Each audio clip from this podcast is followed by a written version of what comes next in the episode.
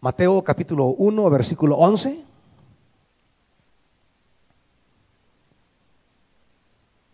Y versículo 12, los dos versículos que vamos a leer. Mateo 1, 11 y 12. ¿Estamos listos, iglesia? Dice la palabra, Mateo 1, 11. Josías engendró a Jeconías y a sus hermanos en el tiempo de la deportación a Babilonia.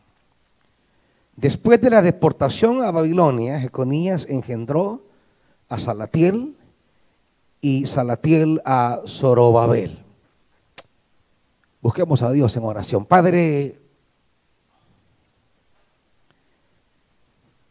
queremos pedirte esta noche que tu palabra resuene en lo más profundo del corazón.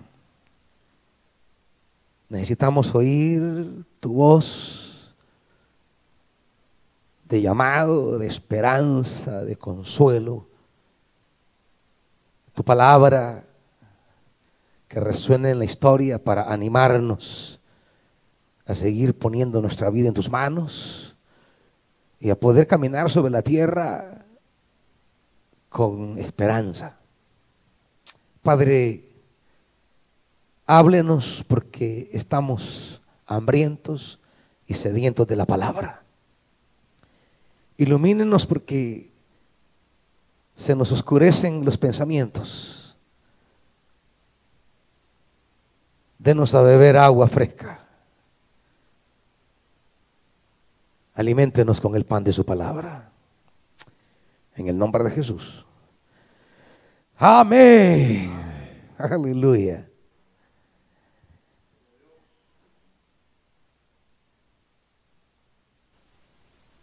Hay una característica que, que tiene esta genealogía y es que en términos básicos diríamos que es eh,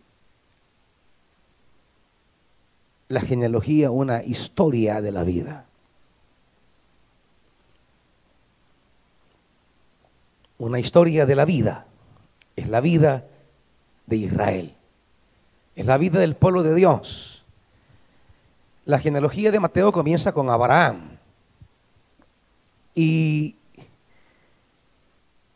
a través del verbo engendrar se va concatenando la vida de los padres a los hijos. Y se vuelve a repetir, padre a hijos. El verbo engendró es el verbo que que habla que la vida continúa, la vida corre, como el verbo amar, que hemos visto hoy antes de la palabra, como el verbo amar eh, corre en toda circunstancia. Y claro, el amor trae engendrar, trae descendencia, trae, trae vida.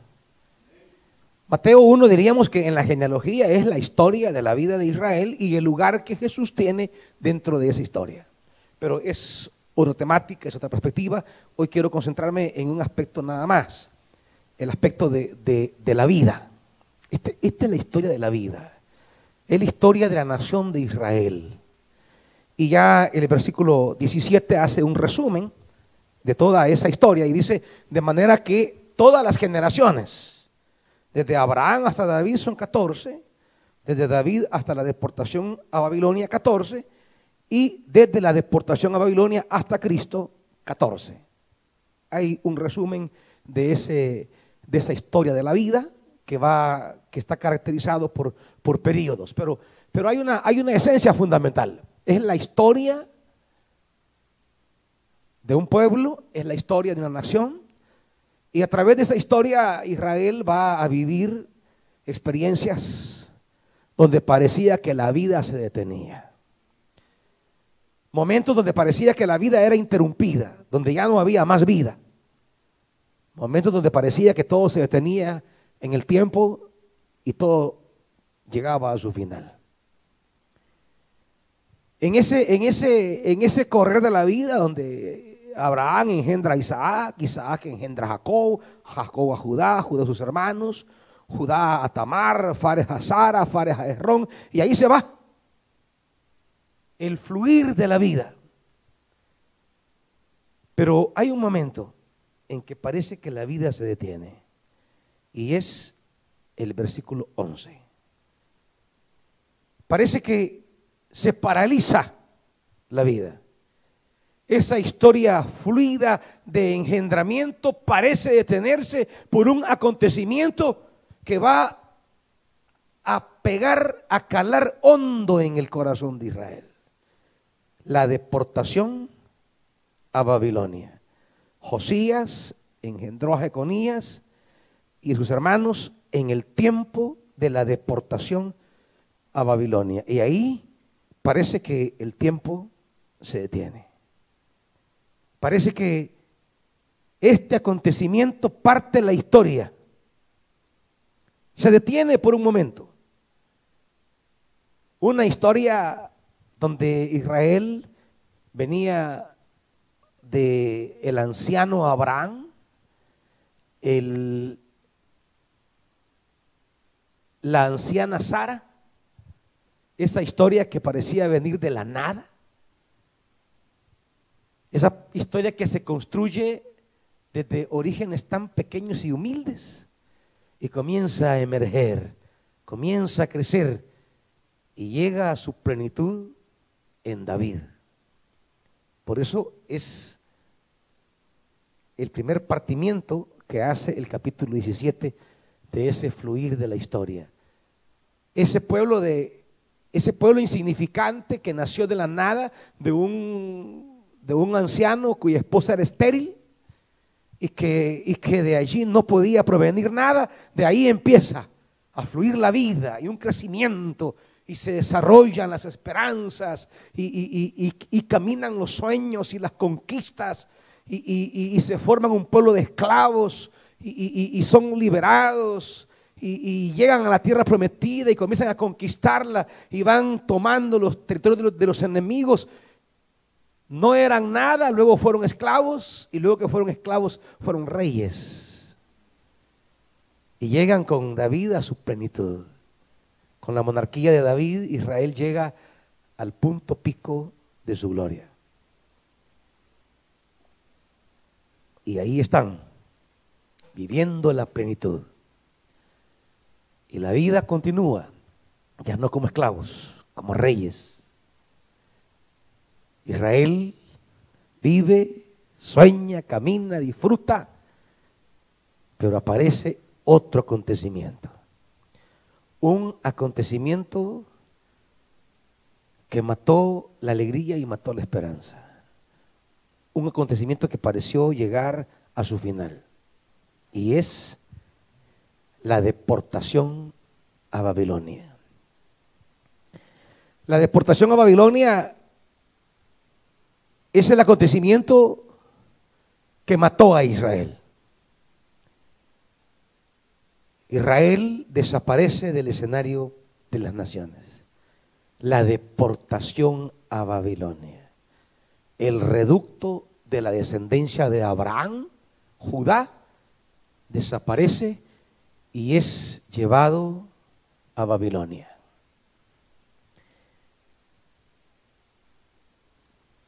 ¿Cuál es el sentimiento?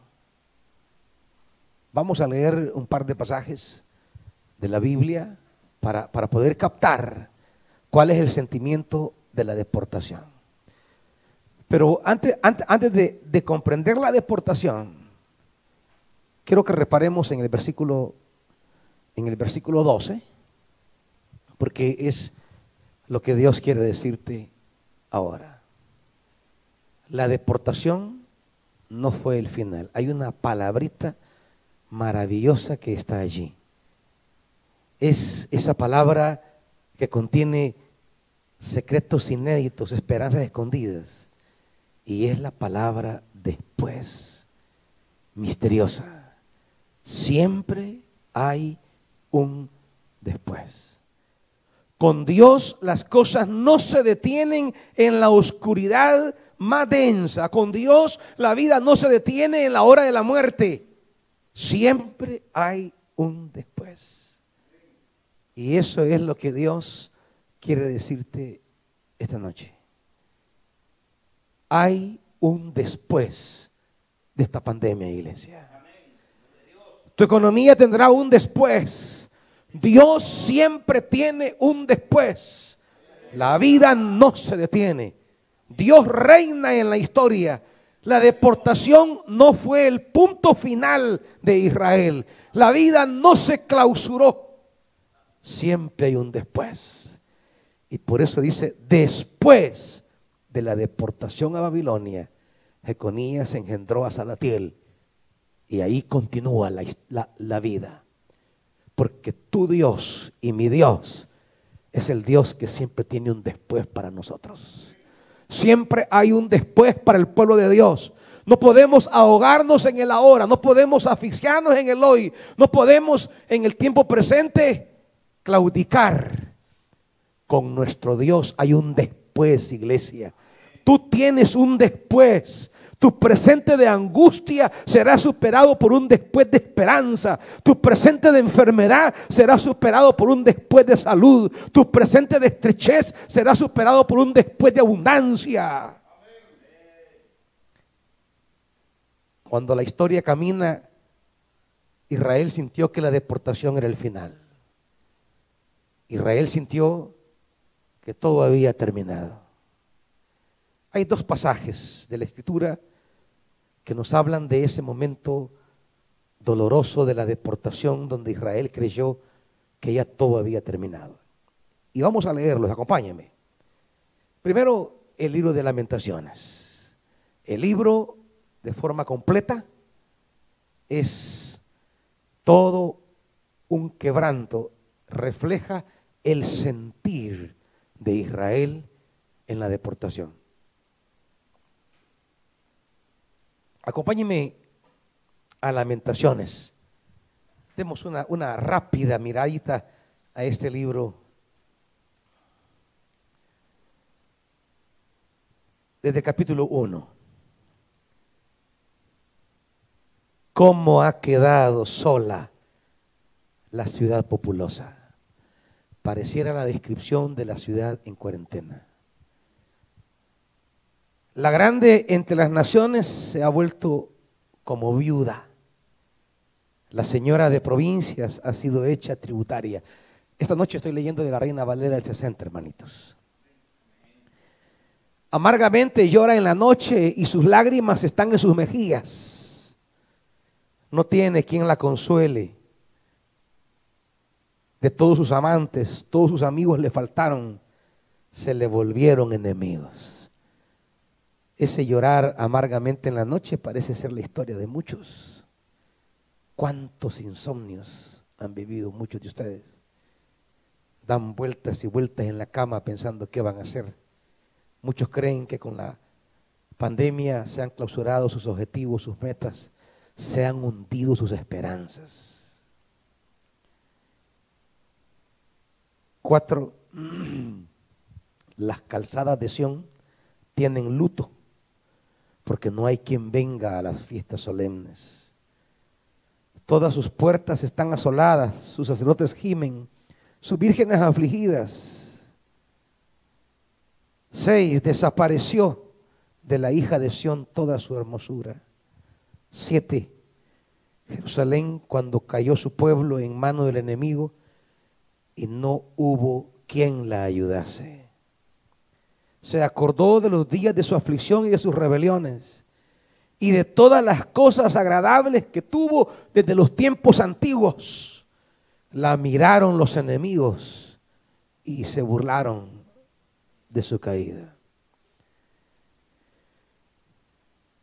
Y sigue diciendo en el capítulo 1, voy a leer pasajes así salteados. Dice, versículo 20, Mira, oh Jehová, estoy atribulada.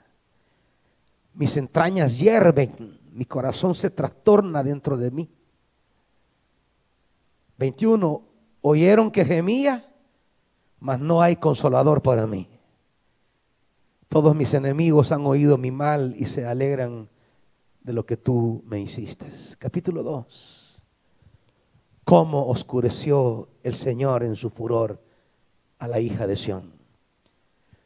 Derribó del cielo a la tierra la hermosura de Israel y no se acordó del, estado de sus del estrado de sus pies en el día de su furor. Lo que Israel sintió en la deportación. Destruyó el Señor y no perdonó. Desechó, versículo 7, el Señor su altar. Menospreció su santuario ha entregado en manos del enemigo los muros de sus palacios. Hicieron resonar su voz en la casa de Jehová como en día de fiesta. Versículo 11. Mis ojos desfallecieron de lágrimas. Se conmovieron mis entrañas, mi hígado se derramó por tierra a causa del quebrantamiento de la hija de mi pueblo cuando desfallecía el niño y el que mamaba en las plazas de la ciudad. Decían las madres, ¿dónde está el trigo y el vino? Como muchas madres hoy preguntan por la comida de sus hijos en esta pandemia. Desfallecían como heridos en las calles de la ciudad, derramando sus almas en el regazo de la madre. ¿Qué testigos te traeré o a quién te haré semejante, hija de Jerusalén? ¿A quién te compararé para consolarte? Porque grande como el mar es tu quebrantamiento. ¿Quién te sanará? Pareciera que todo se ha terminado. Versículo 18. El corazón de ellos clamaba al Señor Oh hija de Sión, echa lágrimas cual arroyo día y noche. No descanses ni ceses la niña de tus ojos. Capítulo 3. Yo soy el hombre, testifica, el que contempló la deportación. Yo soy el hombre que ha visto aflicción bajo el látigo de su enojo. Me guió y me llevó en tinieblas y no en luz Ciertamente contra mí volvió y revolvió su mano todo el día. Capítulo 4. Cómo se ha ennegrecido el oro. Cómo el buen oro ha perdido su brillo. Las piedras del santuario están esparcidas por las encrucijadas de toda la calle. Israel llorando porque ese templo construido con la riqueza de Israel y de las naciones está tirado en las calles despedazado. Aún los chacales, versículo 3, dan la teta y amamantan a sus cachorros. La hija de mi pueblo es cruel como los avestruces en el desierto. La lengua del niño de pecho se pegó a su paladar por la sed. Los, los pequeñuelos pidieron pan y no hubo quien se lo repartiese. Los que comían delicadamente fueron asolados en las calles. Los que se criaron entre púrpuras se abrazaron a los estercoleros. Ocho, oscura más que la negrura es su aspecto. No la conocen por las calles, su piel está pegada a sus huesos, seca como un palo. Más dichosos fueron los muertos a espadas que los muertos por el hambre, porque estos murieron poco a poco por la falta de los frutos de la tierra. Las manos de mujeres piadosas cosieron a sus hijos. Sus propios hijos les sirvieron de comida en el día del quebrantamiento de la hija de mi pueblo. esa es la historia de la deportación. El día del quebrantamiento capítulo 5 es la súplica y el clamor. Acuérdate, oh Jehová, de lo que nos ha sucedido. Mira y ve nuestro oprobio. El capítulo 5 es la súplica. Nuestra heredad ha pasado a, a, extraños, nuestras casas a forasteros, huérfanos somos sin padres, nuestras madres son como viudas, nuestra agua bebemos por dinero, compramos nuestra leña por precio, padecemos persecución sobre nosotros.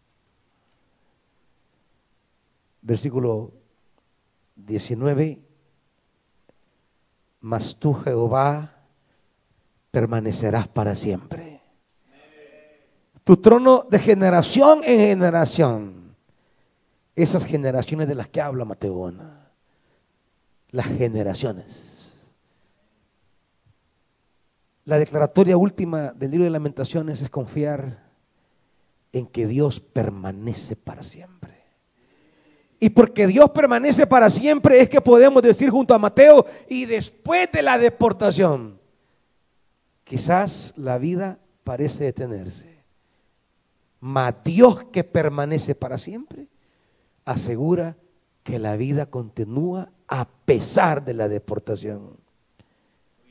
¿Por qué te olvidas completamente de nosotros y nos abandonas tan largo tiempo? Vuélvenos, oh Jehová, a ti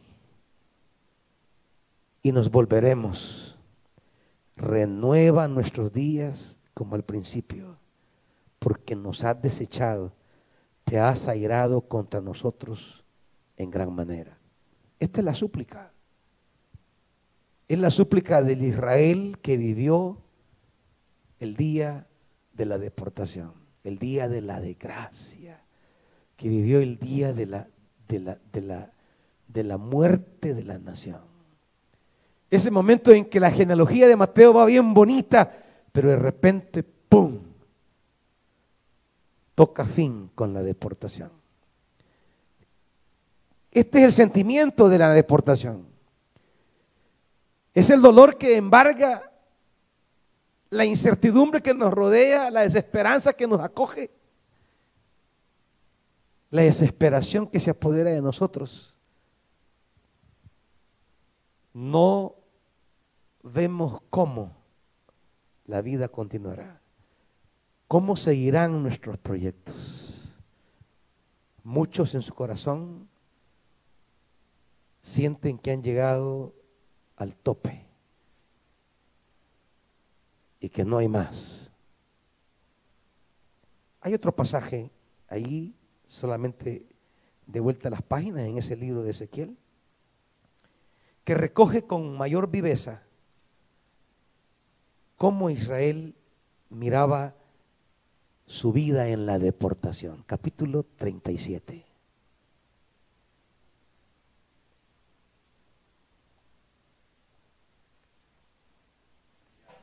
Capítulo 37. Lo que la deportación significó para Israel. Cómo ellos interpretaron la deportación. Capítulo 37 del libro de Ezequiel versículo 1. La mano de Jehová vino sobre mí y me llevó en el espíritu de Jehová y me puso en medio de un valle que estaba lleno de huesos. Y me hizo pasar cerca de ellos por todo en derredor. Y he aquí que eran muchísimos sobre la faz del campo y por cierto secos en gran manera. Estos versículos nos hablan de, un componente de mucha intensidad. Aquí hay un elemento, un elemento de, de profundidad. Cuando habla de un valle lleno de huesos secos. Y luego agrega y dice, eran muchísimos y termina diciendo secos en gran manera. Habla, habla de ese componente intenso. No solamente eran muchísimos en cantidad, sino que en cuanto a la vida era nula prácticamente. Por eso agrega diciendo secos en gran manera. ¿Qué significa? que no hay manera, no existe. No hay posibilidad humana, no hay capacidad humana, no hay poder humano que revierta esto. Son secos en gran manera.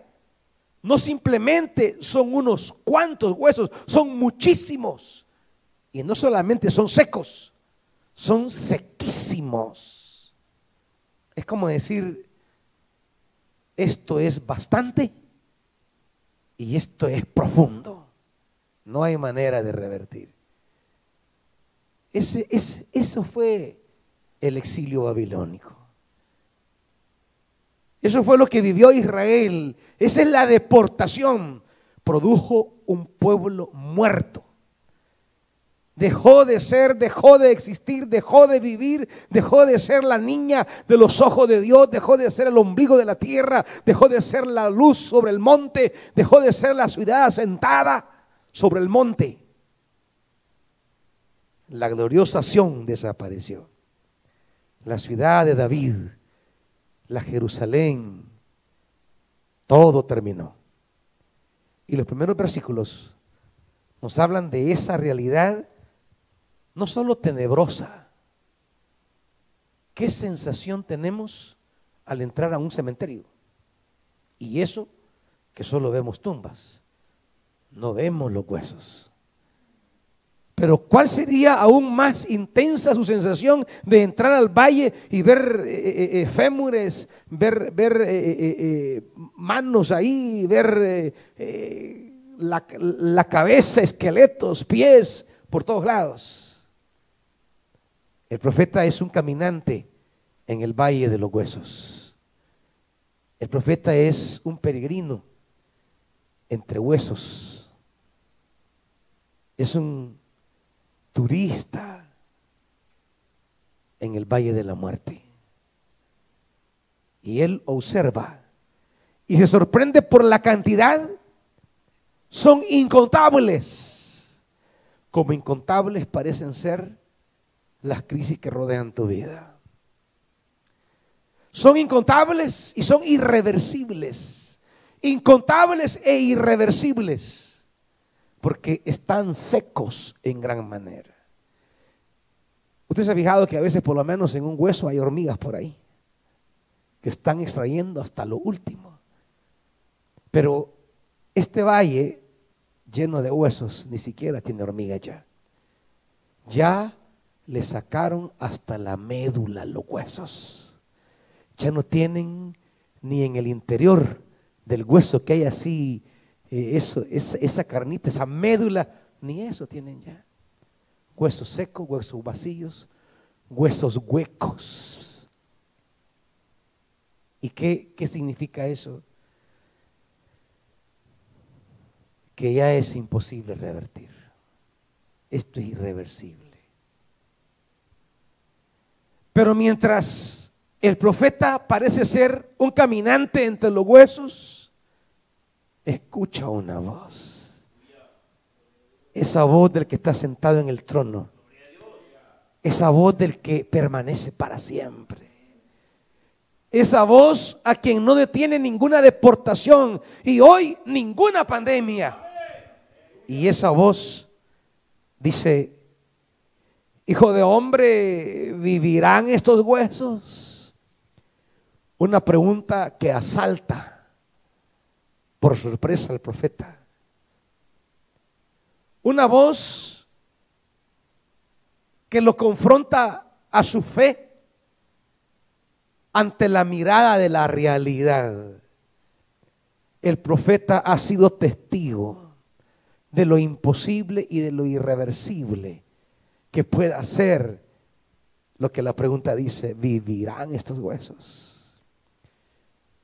Pero también el profeta es testigo de Dios. Y sabe que nada hay imposible para Dios. Y está en ese, en ese titubeo al ver los huesos imposibles de ser levantados y el Dios que él sabe que siempre tiene una salida. Y ante la pregunta, su respuesta es, Señor Jehová, tú lo sabes. Señor Jehová, tú lo sabes. ¿En qué se refugia el profeta? ¿Cuál es la roca a la que él se aferra? ¿Cuál es la cueva en la que él entra? ¿Cuáles son las alas en las que él se abriga? La sabiduría de Dios. Señor, tú lo sabes. ¿Dónde más podemos hallar nosotros? nuestra certeza y seguridad, hermanitos, en que el Señor lo sabe. El Señor lo sabe, iglesia. En este momento, usted y yo no sabemos, pero Dios sí lo sabe. Y el Dios de Ezequiel sabía que después de la deportación viene un después. Hay un después. La historia continúa, la vida sigue, porque Él reina, está sentado en el trono, Él dirige la historia y nada ni nadie detiene su mano, iglesia. No tienes por qué dudar. Aférrate a ese saber de Dios. Ahí donde nosotros a veces no entendemos. Hay dos pasajes, no me pierda, no me pierda Ezequiel, por favor. Hay dos pasajes que quiero traerles sobre ese saber divino. Primero, la primera carta a los Corintios, y no me pierda Ezequiel 37, por favor. Primera carta a los Corintios. Capítulo 2.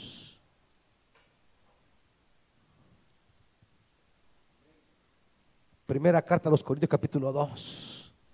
Tú lo sabes, es la respuesta del profeta.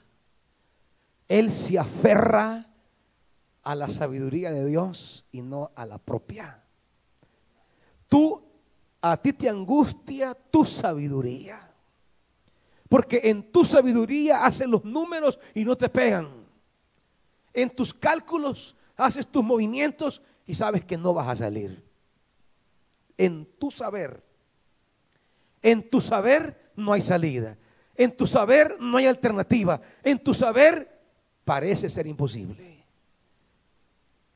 El profeta dice, Señor, tú lo sabes. ¿Y qué sabe el Señor? Primera Corintios capítulo 2, versículo 7. Hablamos sabiduría de Dios en misterio. La sabiduría oculta la cual Dios predestinó antes de los siglos para nuestra gloria. Oiga esto. Precioso el versículo 7 que relaciona dos palabritas. Sabiduría de Dios y nuestra gloria. ¿Sabes? ¿Sabes, iglesia? ¿Sabes qué es lo que Dios piensa en su sabiduría? Tu gloria. Glorioso el profeta que se refugia en la sabiduría de Dios, porque él sabe que si él piensa en su sabiduría, la sensación de muerte lo va a dominar y a controlar. Él se refugia en la sabiduría tú lo sabes.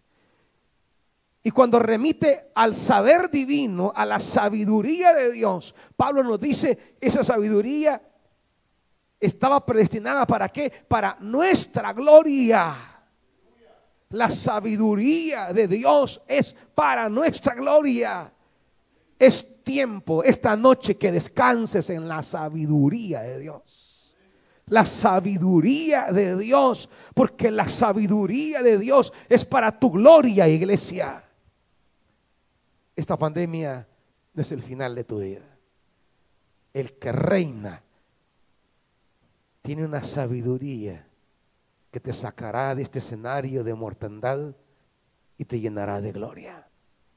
Pero sigue diciendo, Sabiduría que ninguno de los príncipes de este siglo conoció porque si la hubieran conocido nunca habrían crucificado al Señor de la gloria. Y aquí viene algo precioso, mire, en la sabiduría de Dios. Antes bien, como está escrito, cosas que ojo no vio, ni oído oyó, ni han subido en corazón de hombre, son las que Dios ha preparado para los que le aman. Cosas que ojo no vio, ni oído oyó, ni han subido en corazón de hombre, son las que Dios ha preparado para los que le aman.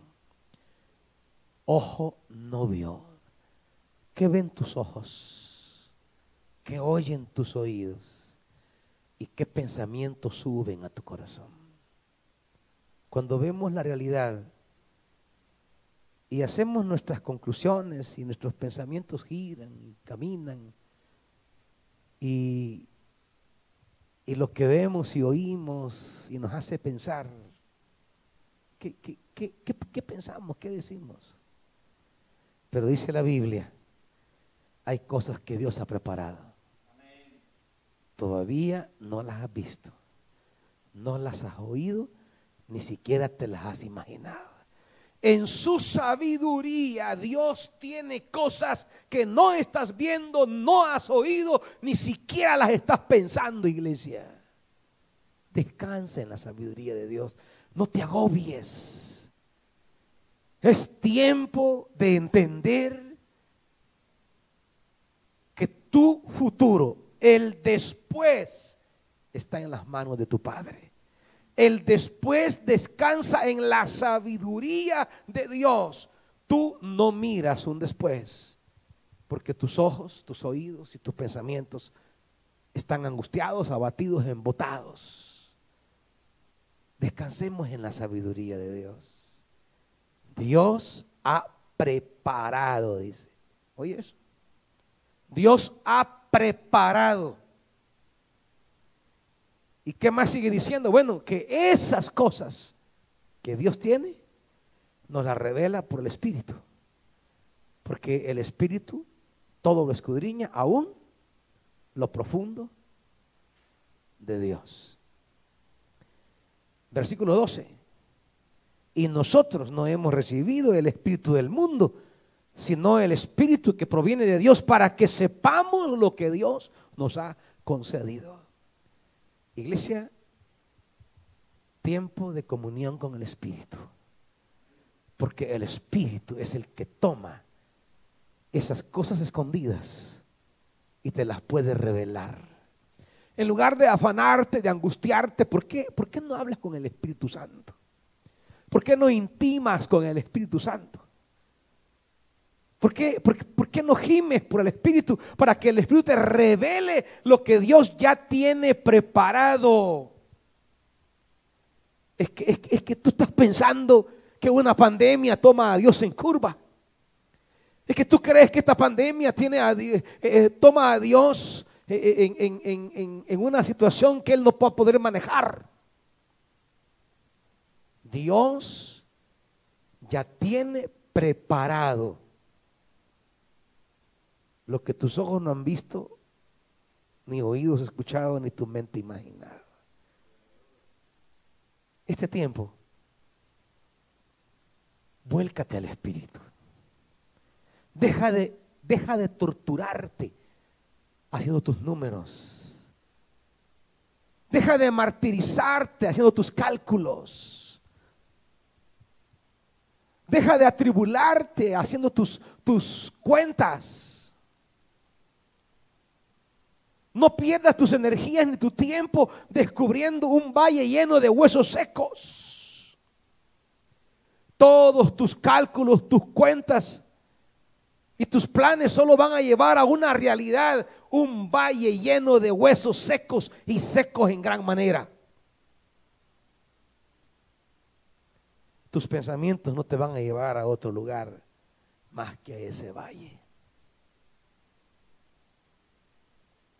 Pero el Espíritu, Él te va a llevar por otros caminos. Te hará ver otras realidades.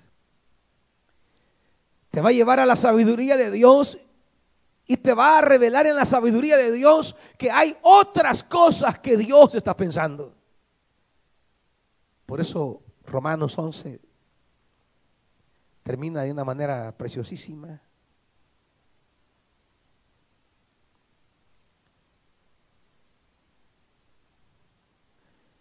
Romanos capítulo 11, acompáñenme.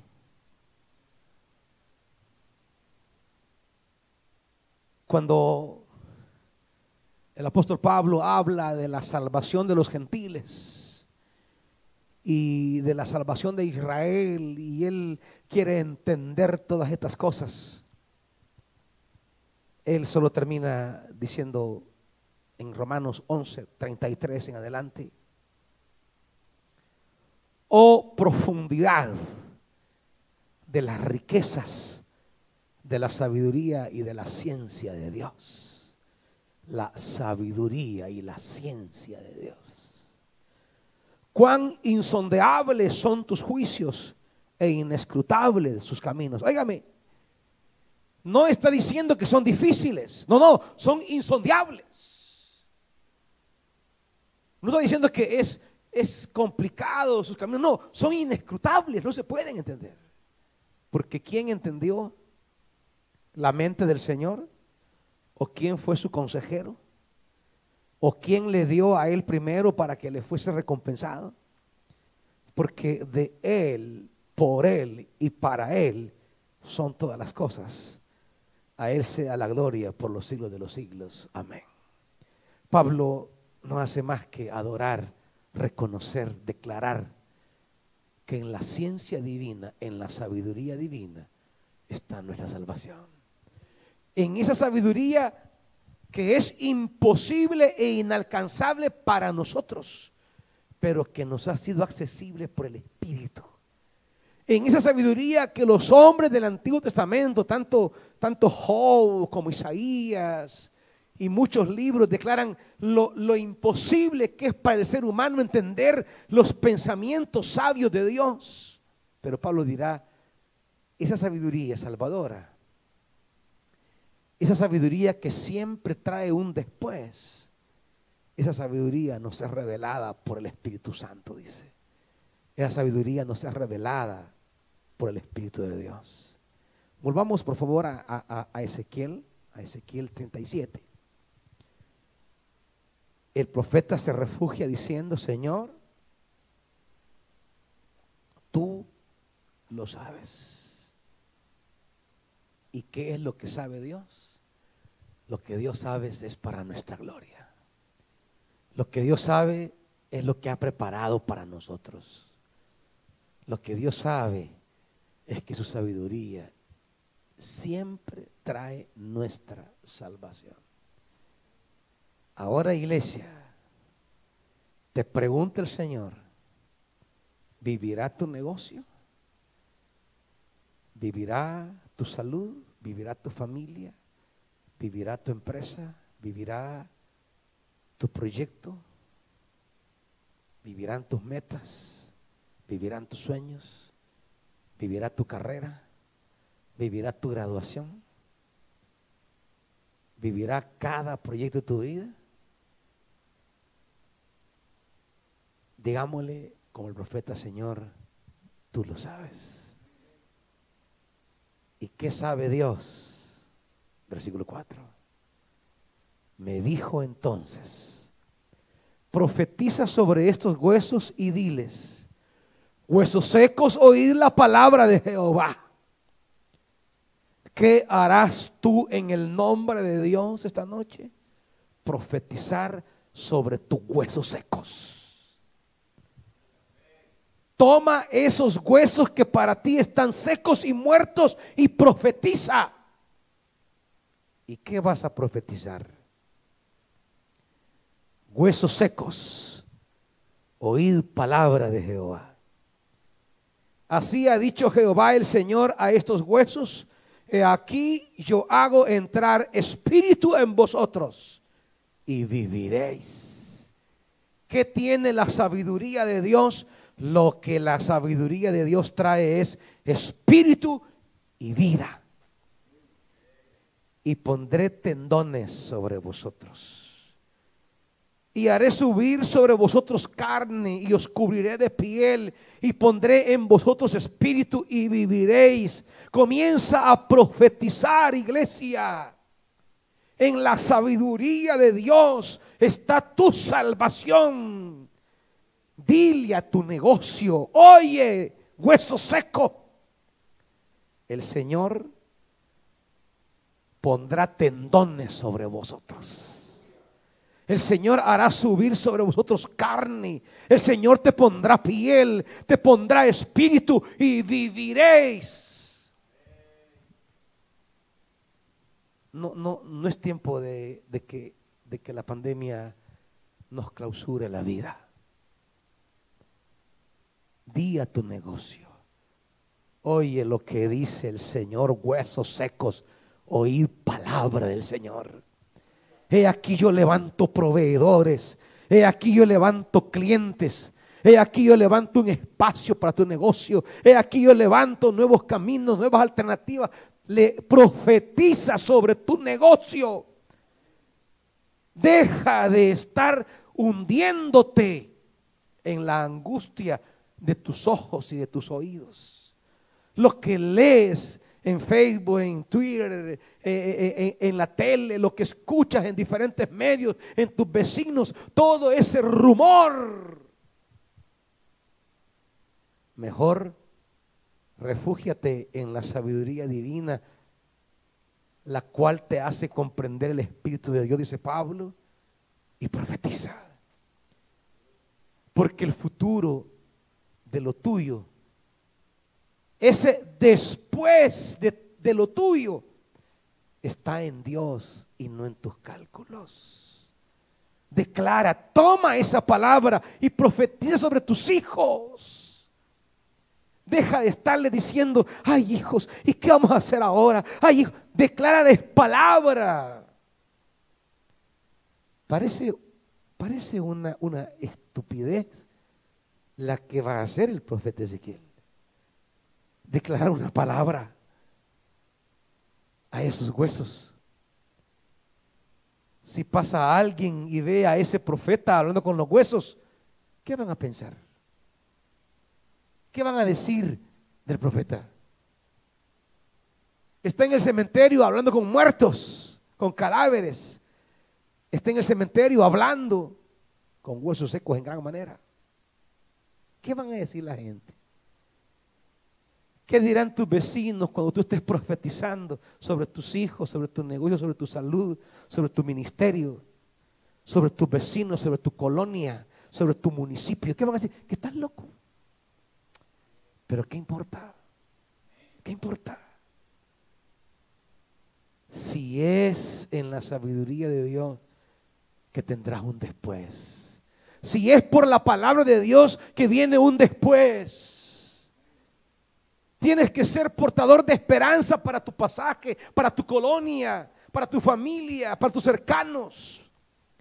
Tienes que llamar a los vecinos y decirle, le tengo una palabra para usted. Tomas el tiempo de llamar a tus amigos cercanos. No puedes decirlos a ver. Envíales un papel, envíales un mensaje. Da una palabra, decrétala, declárala, mejor dicho. Como dice ahí, di habla, profetiza, profetiza una palabra. Y dice, versículo 7, profeticé pues como me fue mandado. Y hubo un ruido mientras yo profetizaba. ¿Estás oyendo eso? Cuando tú profetices, comenzará un movimiento comenzará un ruido, se inician cosas, porque la palabra tiene que ver con la sabiduría de Dios y no con los cálculos humanos. Y hubo un ruido mientras yo profetizaba, y he aquí un temblor. Y los huesos se juntaron cada hueso con su hueso y miré y he aquí tendones sobre ellos y la carne subió y la piel cubrió por encima de ellos, pero no había en ellos espíritu. Y otra vez llega la voz, profetiza al espíritu. Profetizó al principio para que esos huesos se unieran tuvieran tendones, carnes y piel. Ahora dice, profetiza al Espíritu, Hijo del Hombre. Y di al Espíritu, así ha dicho Jehová el Señor, Espíritu, ven de los cuatro vientos y sopla a estos muertos y vivirán. Ahí están ya. Ya no son huesos. ¿Qué son ahora? Muertos Ya no son huesos, ya son cuerpos, pero no tienen vida. Necesitamos pasar a la vida. No es solamente que ya tengas levantado tu negocio, tienes que tener vida de Dios. Y dice, y profeticé como me había mandado, como me había mandado, si aprendiéramos el valor de la obediencia. Ezequiel en sus dudas humanas no lo sabía. Quizás podía sentirse loco haciendo eso. Pero las cosas se hacen por obediencia. Profetiza, padre de familia, sobre tu familia. Profetiza, madre de familia, sobre tus hijos. ¿Cuántas madres están sufriendo por sus hijos en este momento? ¿Y ya profetizaste sobre ellos? ¿Has profetizado ya sobre tu hija? ¿Tienes dificultades en casa con tu esposo? ¿Ya profetizaste? ¿Te han llegado a dar noticias del negocio? ¿Ya profetizaste sobre eso? ¿Por qué nos hundimos en lo que no sabemos? El profeta le dice, Señor, yo no lo sé, ¿no? Así no le dice. No, Señor, tú lo sabes. No es, Señor, yo no sé, que sería la respuesta nuestra. No lo sé, Señor. No, tú lo sabes. Y en ese saber divino hay una palabra. Y esa palabra activa la vida. Es palabra de profecía. Ahora dice, versículo 11. Y me dijo, hijo de hombre, todos estos huesos son la casa de Israel. He aquí ellos dicen, nuestros huesos se secaron, pereció nuestra esperanza y somos del todo destruidos. Ese es el sentir de Israel. Eso, este versículo 11 resume el sentimiento profundo de la deportación a Babilonia. Esto es la deportación. ¿Qué siente Israel? ¿Qué piensa Israel? Esto piensa. Nuestros huesos se secaron. Pereció nuestra esperanza y somos del todo destruidos. Ese es el sentir, el pensar. Ese es el decir. ¿Cómo dice usted? ¿Estamos fregados?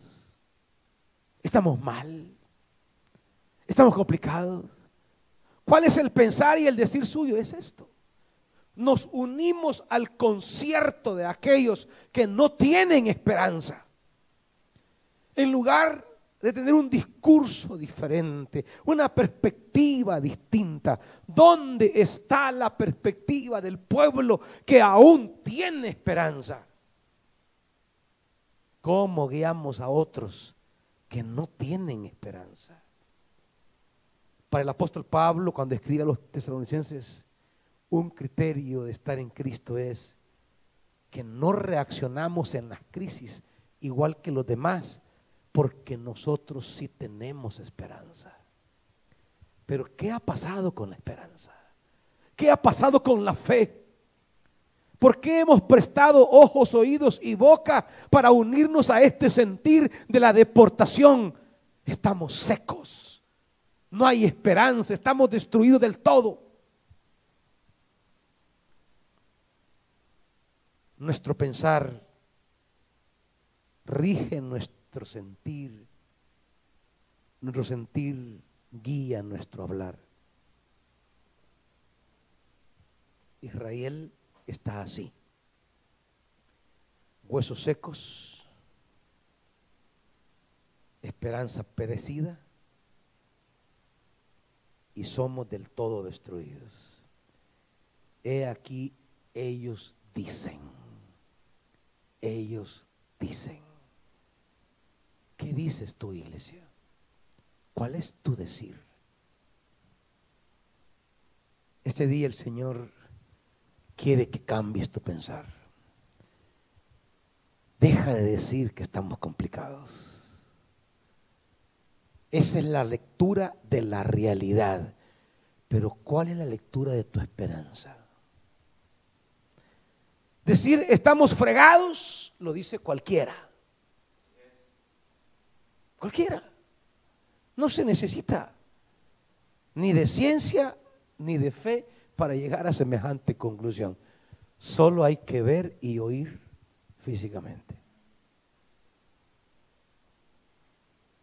Pero no hay otro discurso. No hay una palabra diferente. No hay algo que tengamos que decir que sea distinto. Usted que vende en el mercado, hermanita, hermanita, hermanito, ¿qué andan diciendo sus compañeros del mercado? ¿Y qué va a decir usted? Lo mismo que ellos. Usted que se mueve en cualquier rubro que sea de ventas, en algún momento habla con esas personas tienen a veces grupos de WhatsApp o, tienen algún amigo. ¿Qué andan diciendo ellos? Ahora le pregunto, ¿y qué dice usted? Usted dice lo que ellos andan diciendo. Usted se limita a la lectura que ellos hacen, la manera en que ellos entienden, o usted tiene por encima de eso. No digo que usted no diga que que la situación no está buena, como no, ahí, está, es la realidad, no la podemos negar. Aquí no estamos hablando de negar la realidad, estamos hablando de articular una palabra de esperanza. Estamos hablando de levantar un después. ¿Cuál es el después que usted anuncia como cristiano? Ellos se quedan en la deportación hablando cómo se ha ennegrecido el oro, los niños aquí, las mujeres allá. Ellos están hablando de la realidad. Pero ¿cuál es la palabra suya del después? ¿Cuál es? ¿Cuál es su voz de esperanza para ellos? ¿Cuál es la luz de esperanza para ellos? ¿O usted se une a ese concierto de lamentos? ¿Vamos a quedarnos con una palabra de lamentaciones? ¿Seremos continuidad de los lamentos sociales?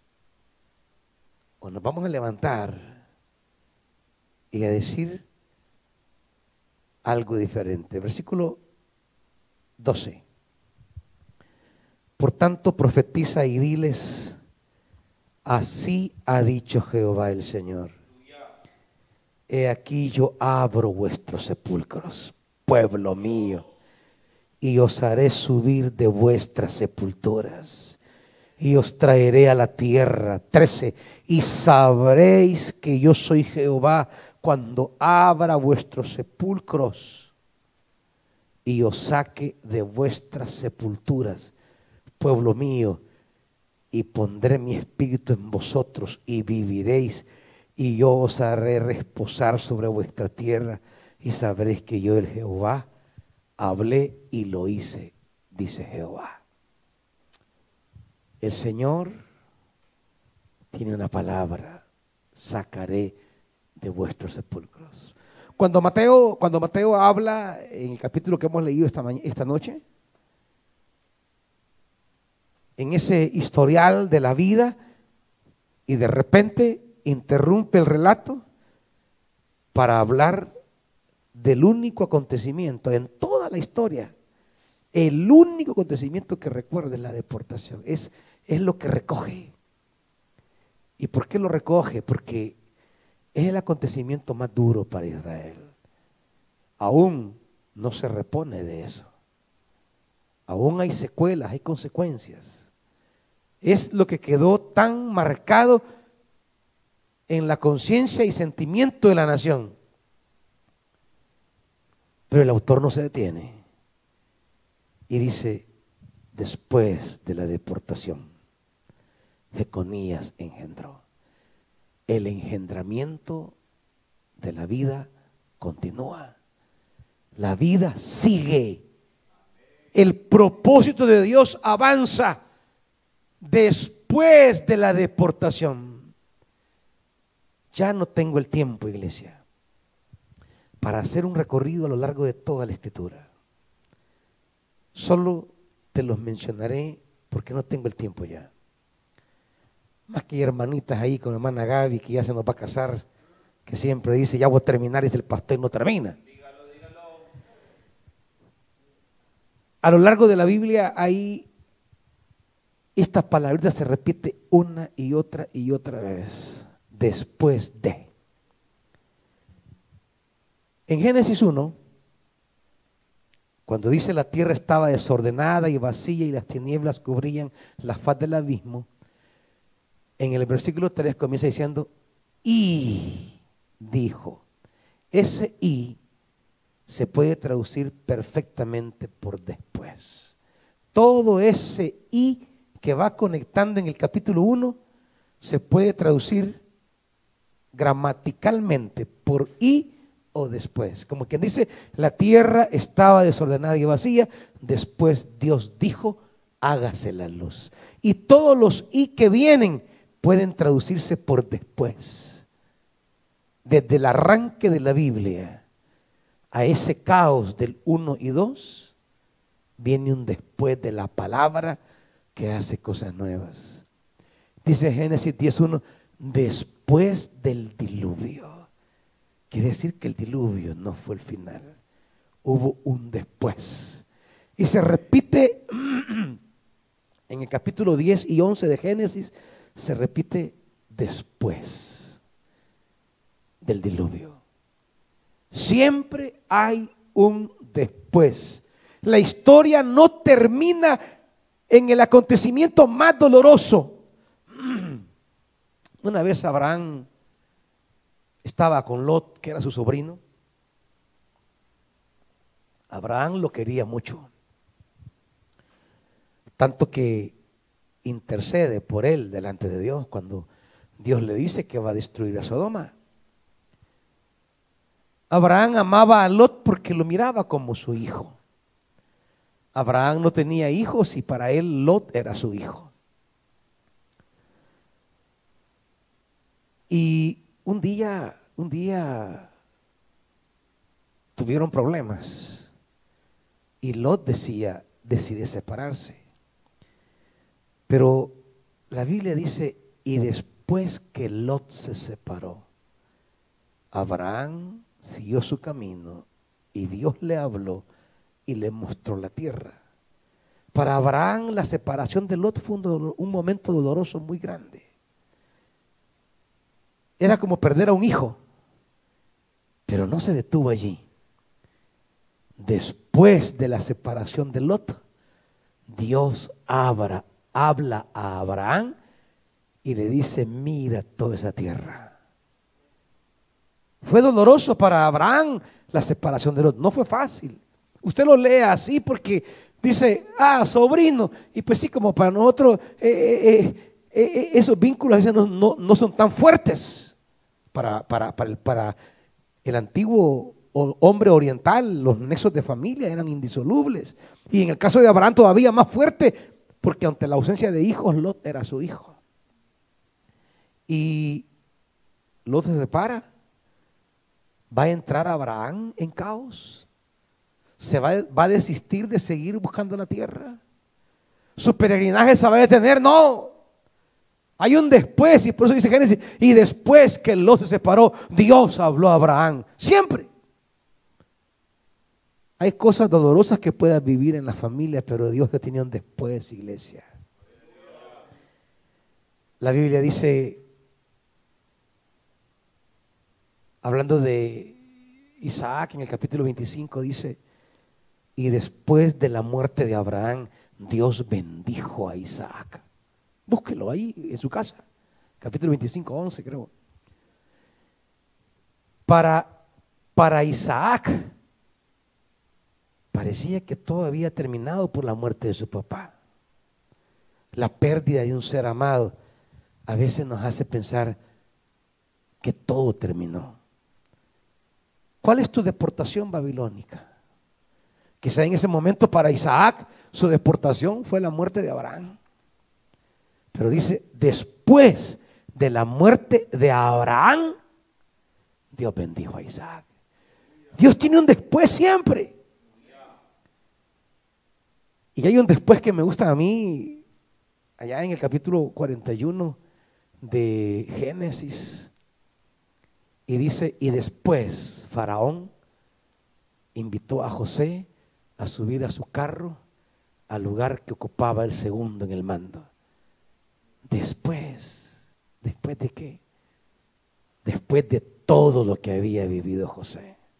Después de las humillaciones, vejaciones que había ocurrido, después de todo lo que había sufrido, de todo el dolor que le habían causado, de toda la angustia que había experimentado, hay un después y después lo subieron al carro. Hay un después, iglesia. Hay un después que me gusta mucho y es eh, el, de Éxodo capítulo 16, versículo 1. Cuando dice, y después que Israel salió de Egipto, 400 años habían terminado y hay un después. Siempre con Dios la vida no se detiene. Con Dios ninguna deportación, ninguna esclavitud, ningún valle de huesos secos es para siempre. Habrá un después, iglesia. Y después de esta pandemia también habrá un después. Hay un después que me gusta también. El de Josué capítulo 1. Después de la muerte de Moisés siervo de Dios. Termina el capítulo 34 hablando de la muerte de Josué, de, de Moisés, perdón. Pero con la muerte de Moisés se termina el proyecto de vida. Con la muerte de Moisés se acaba el peregrinaje. Con la muerte de Moisés renunciamos. No, no, no, no. Después de la muerte de Moisés, siervo de Dios, el Señor le dice a Josué, siempre hay una palabra que nos lleva a un después. Siempre hay una palabra que abre una nueva puerta, una nueva historia, un nuevo camino, nuevas posibilidades, nuevos territorios, nuevos mares, nuevos ríos. Siempre hay una palabra para un después. La muerte de Moisés no lo terminó todo después. Ahí está. La palabra después es bien clave en jueces. Se repite de manera constante, casi como que fuera la palabra clave. Después de un juez. Y después, dice, y después Dios levantó a otro. Y después Dios levantó a otro. De manera constante jueces está diciendo que la muerte de un juez no detenía la historia de Dios. Moría uno y después Dios levantaba a otro. Moría uno y después Dios levantaba a otro. Pero, pero, pero parece terminar el libro de jueces, parece terminar en, en un caos. Si usted lee versículo capítulo 19, 20 y 21 de jueces. Luego de la muerte de Sansón, como quien dice, muerto el último juez narrado en el libro de jueces, Israel entra en un caos. Entra en una, en una, en una, en un desorden social. Una idolatría severa, violaciones, cómo parten, cómo eh, desmembran a aquella mujer y cómo casi desaparece una tribu de Israel. Termina el libro de los jueces en un desorden, en un caos. Y pareciera ser el libro de los jueces el caos con el que arranca Génesis. Todo estaba desordenado y vacío y las tinieblas cubrían. Y aparece el libro de Primera Samuel. y aparece una mujer encarnando la condición de desolación de Israel, Ana. Pero, pero se aparece esa palabrita en la historia de Ana. Y dice, y después Ana subió al templo a orar. Y después descendió y Dios se acordó de ella. Y después concibió y dio a luz. Hay un después siempre, en medio del caos y el desorden, la palabra divina tiene un después que abre nuevos caminos, iglesia. Somos el pueblo del después. Somos hombres y mujeres del después. Parémonos y seamos portadores de esperanza. Digámosle a la gente que habrá un después. No nos unamos al concierto de desolación, de lamentaciones. Es tiempo de ser luz.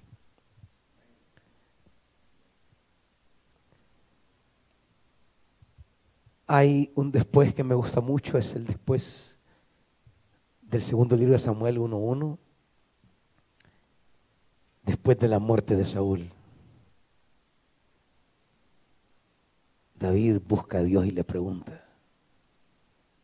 Todos sabemos cómo el capítulo primero del libro de Samuel, Saúl persigue a David hasta querérselo acabar. El grande persiguiendo al pequeño.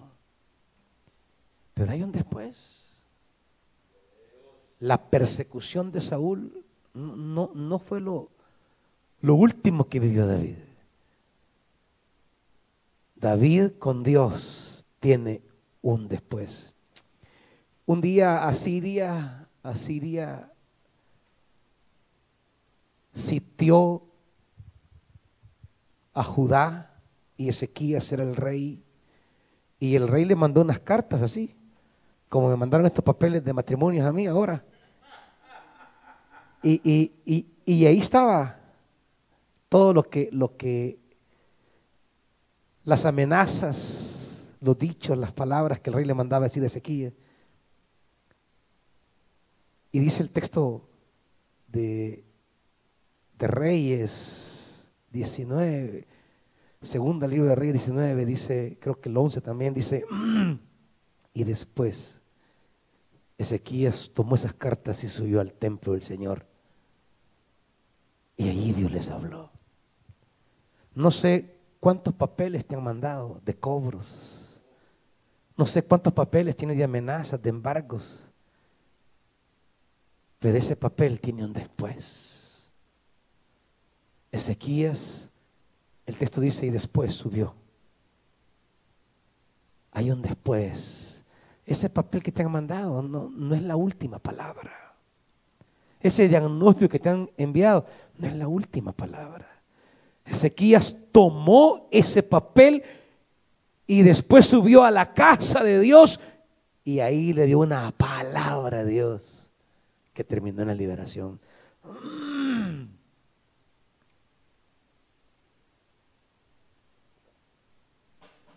En el Nuevo Testamento hay un después que me gusta mucho, es en Mateo capítulo 2, dice después de la muerte de Herodes.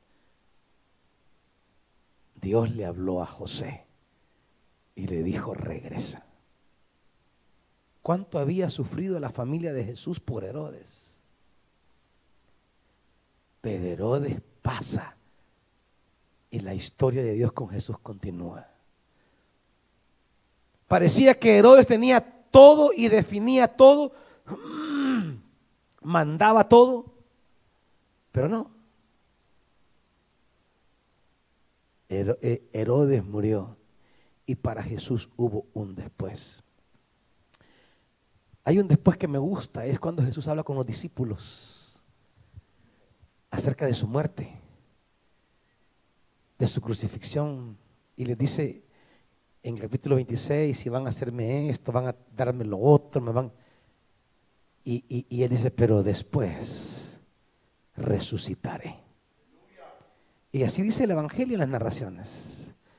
Después del día sábado y narra la resurrección. La resurrección es el después. La crucifixión del viernes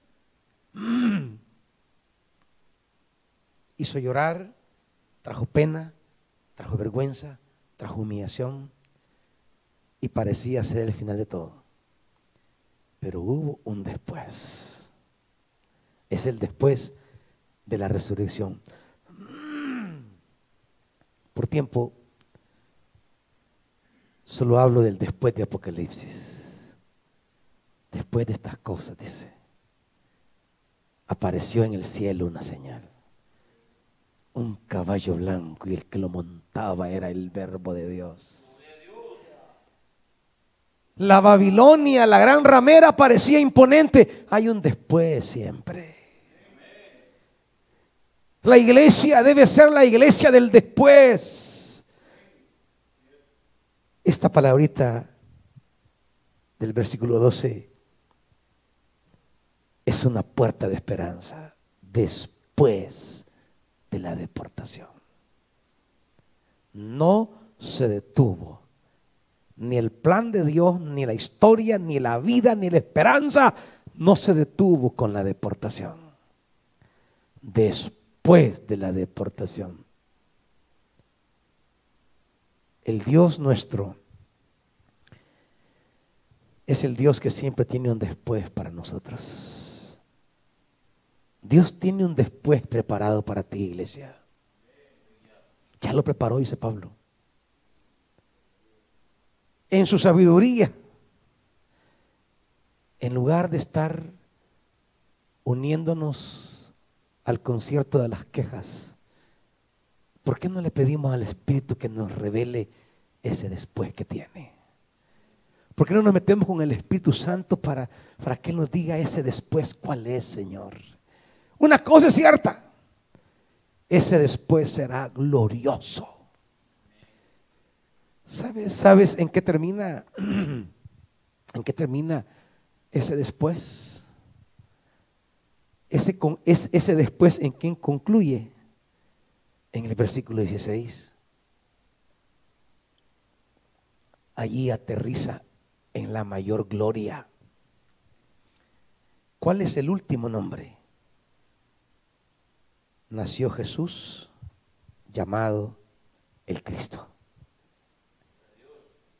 Allí concluye esa historia, en Cristo, nuestra mayor gloria. El después siempre será glorioso. Por eso Pablo dice, las cosas que Él preparó para nuestra gloria. El, la deportación no detuvo el camino glorioso de Dios hacia Cristo. La deportación ni esta pandemia detiene las cosas gloriosas que Dios tiene para ti. La deportación, el momento más doloroso de Israel, no fue capaz de detener la esperanza del Mesías.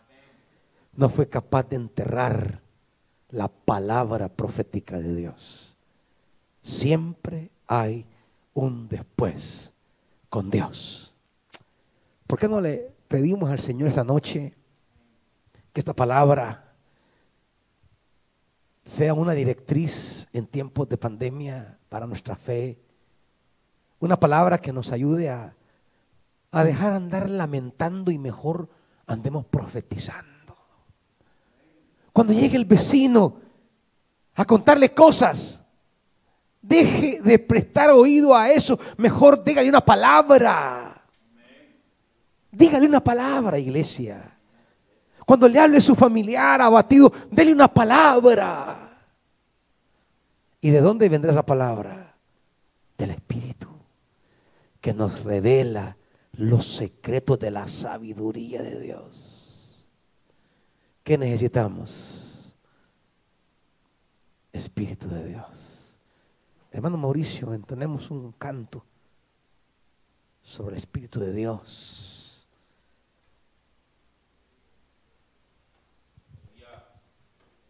Clamemos al Espíritu de Dios, iglesia. El Espíritu Santo que tanto necesitamos para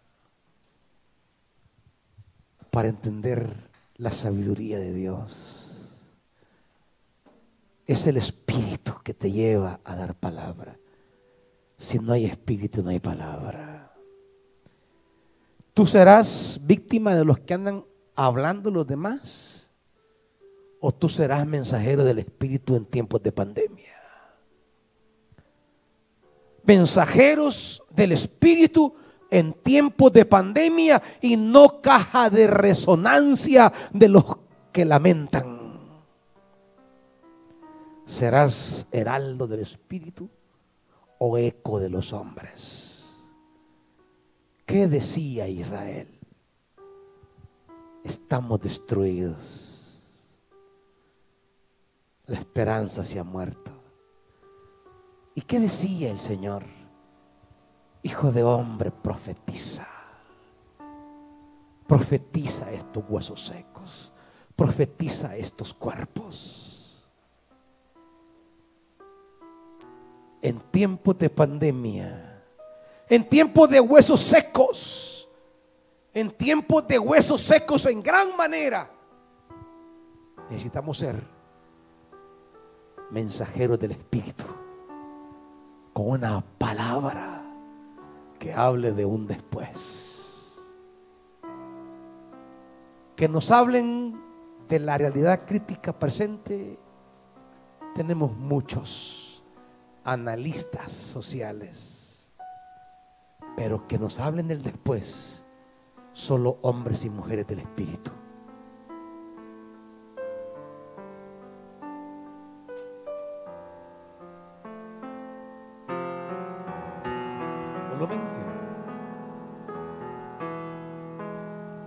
Espíritu de Dios,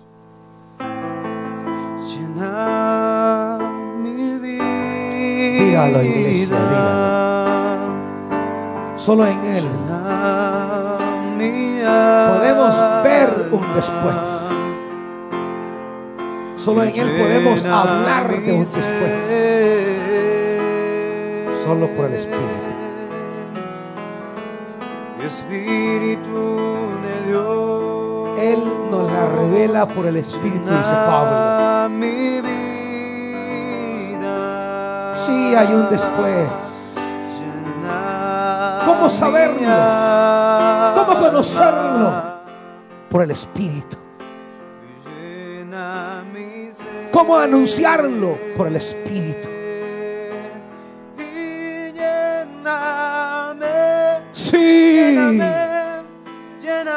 Más Espíritu. Menos Facebook. Más Espíritu y menos Twitter. con tu poder. Lléname Más Espíritu.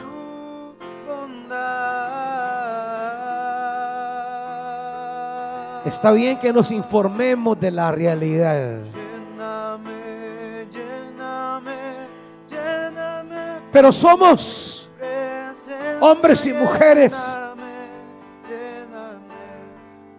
que seguimos a Jesús.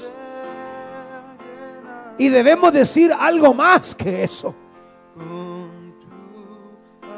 Estamos en otro talante de personas. Tenemos que hablar de ese después.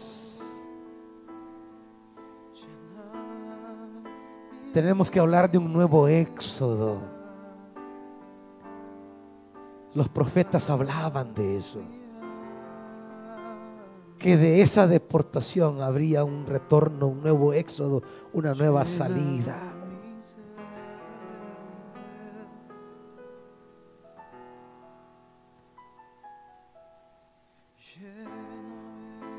Habrá un nuevo éxodo, saldremos de esto. Saldremos de esto, iglesia. Vaya y proclámelo. El Dios del cielo se lo dice. Dígaselo a sus compañeros de trabajo. Dígaselo a sus amigos, a sus vecinos, a sus familias. Hay un después, dice el Señor. Hay un después. Dios abrirá sepulturas. Hay un después en la sabiduría de Dios. Babilonia tenía sus pensamientos. Los israelitas tenían sus pensamientos. Pero Dios tenía sus pensamientos. Por eso dice el profeta, porque mis pensamientos no son vuestros pensamientos, ni mis caminos son vuestros caminos. Porque así como está de separado el cielo de la tierra. Así están de distante mis caminos de sus caminos, mis pensamientos de vuestros pensamientos. Pero hay un puente que Él nos ha enviado para conocer esos pensamientos, el Espíritu de Dios, que escudriña los pensamientos más profundos de ese Dios y trae a mi vida, a mi mente, a mi corazón trae esa visión del después.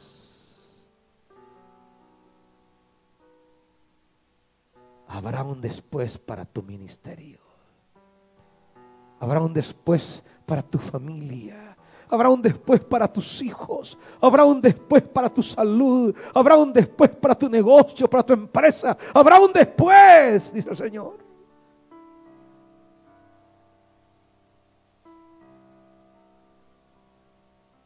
sabes que necesitas intimidad con el Espíritu. Intimidad con el Espíritu Santo. Porque, porque si no te vas a enredar en tus pensamientos. Si no te vas a empantanar en los pensamientos de los demás y no vas a hallar la salida. Clama al Espíritu, Él está allí. Habla al Espíritu Santo. No necesitamos pensamiento positivo, necesitamos Espíritu Santo. No, no, no, no necesitas gotitas de esperanza. No, no. Al Espíritu, que es la fuente de esperanza. Él te va a mostrar cómo será tu después. Él te enseñará cómo abrirá la sepultura y cómo te sacará y cómo te levantará. A lo largo de toda la Biblia siempre hay un después. Ahí cuando los hombres creyeron que todo había terminado. Ese después nos dice que la muerte no es la palabra última, que la crisis no es lo último, que la pandemia no es lo último. Hay un después, hay un después, amados. Amado Espíritu Santo, ayúdanos a ver nuestro después. Ahí donde no vemos nada más que un valle de huesos secos Ayúdanos a ver nuestro después. El después de mis hermanos, de mis hermanas, de sus familias, de sus negocios, de sus empresas. Hay un después glorioso, hermanos. Tú, tú que no miras camino futuro, tú que dices, bueno, ¿y, ¿y yo qué? Y miras por un lado y tocas por otro y, y no hayas explicación. Ahí está el amado Espíritu Santo que te quiere revelar el después que Dios tiene para ti. Búscalo. Intimación con el Espíritu. Intimidad con el Espíritu. Espíritu Santo de Dios. Sopla sobre nosotros Ven de los cuatro vientos, sopla. Háblame del después. Habla a tus siervos y siervas del después. Habla a nuestras familias del después. Háblale sobre sus hijos que hay un después. Toda esta crisis no es lo definitivo. Esa aparente derrota no es la definitiva. Hay un después para el pueblo de Dios. Hay un después para ti, siervo de Dios.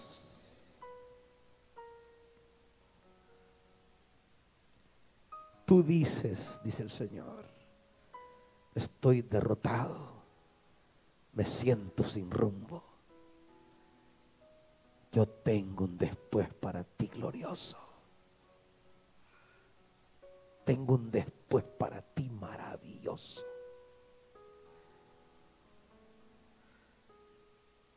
Siento que se me ha salido de control todo, dices tú.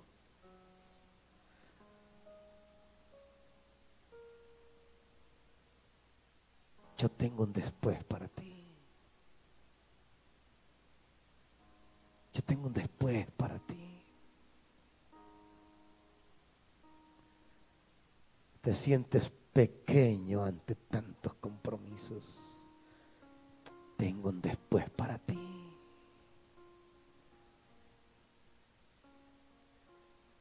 Hay un después, hermanos.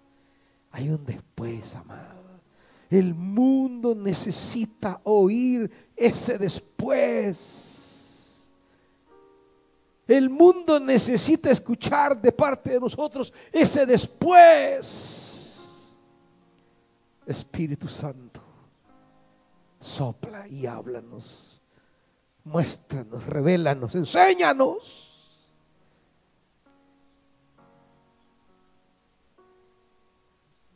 Ese después que es para nuestra gloria, como dijo la Escritura esta noche.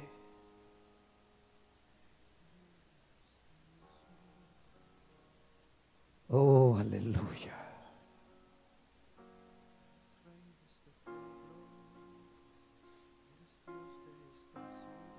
Dígalo, hermano. Dígalo. Eres Dios, eres nuestra esperanza, eres luz en la oscuridad, Créalo, iglesia.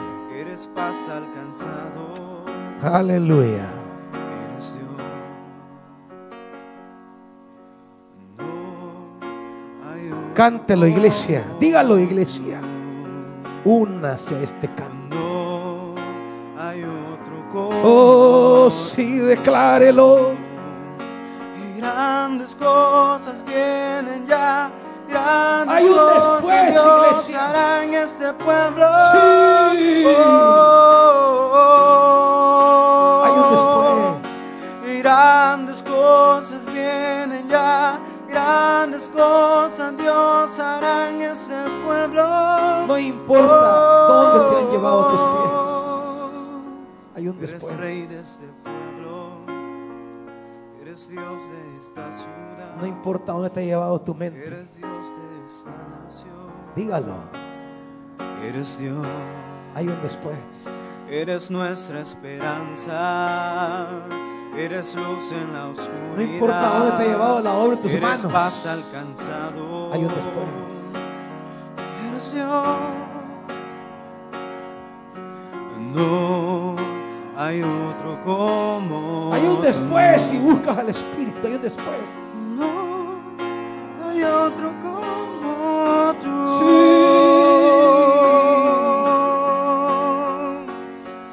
Y grandes cosas vienen Aleluya. ya. Grandes cosas Dígalo, Dios iglesia. hará en este pueblo. Profetícelo. Sobre tu vida, dilo. Sobre tus hijos, dilo. Este Sobre tu casa. Oh, Bendice tu generación. sobre tu empresa, tu negocio, tu venta. Dilo.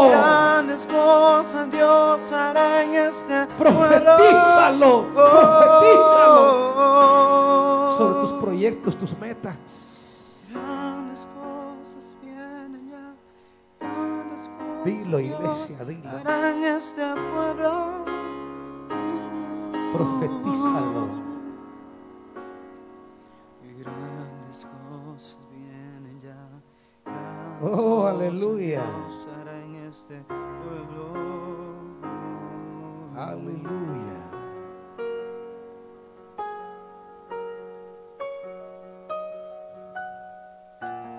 En el nombre de Jesús. Culminación de la gloria en nosotros. Así será. Amén. Dios les bendiga, hermanos y hermanas. Aleluya.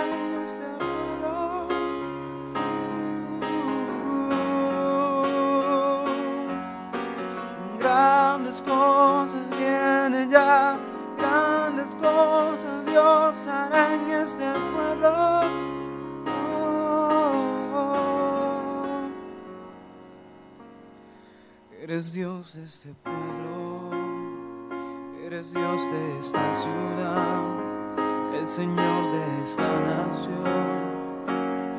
Eres Dios, eres nuestra esperanza, eres luz en la oscuridad, eres paz alcanzado. Eres Dios.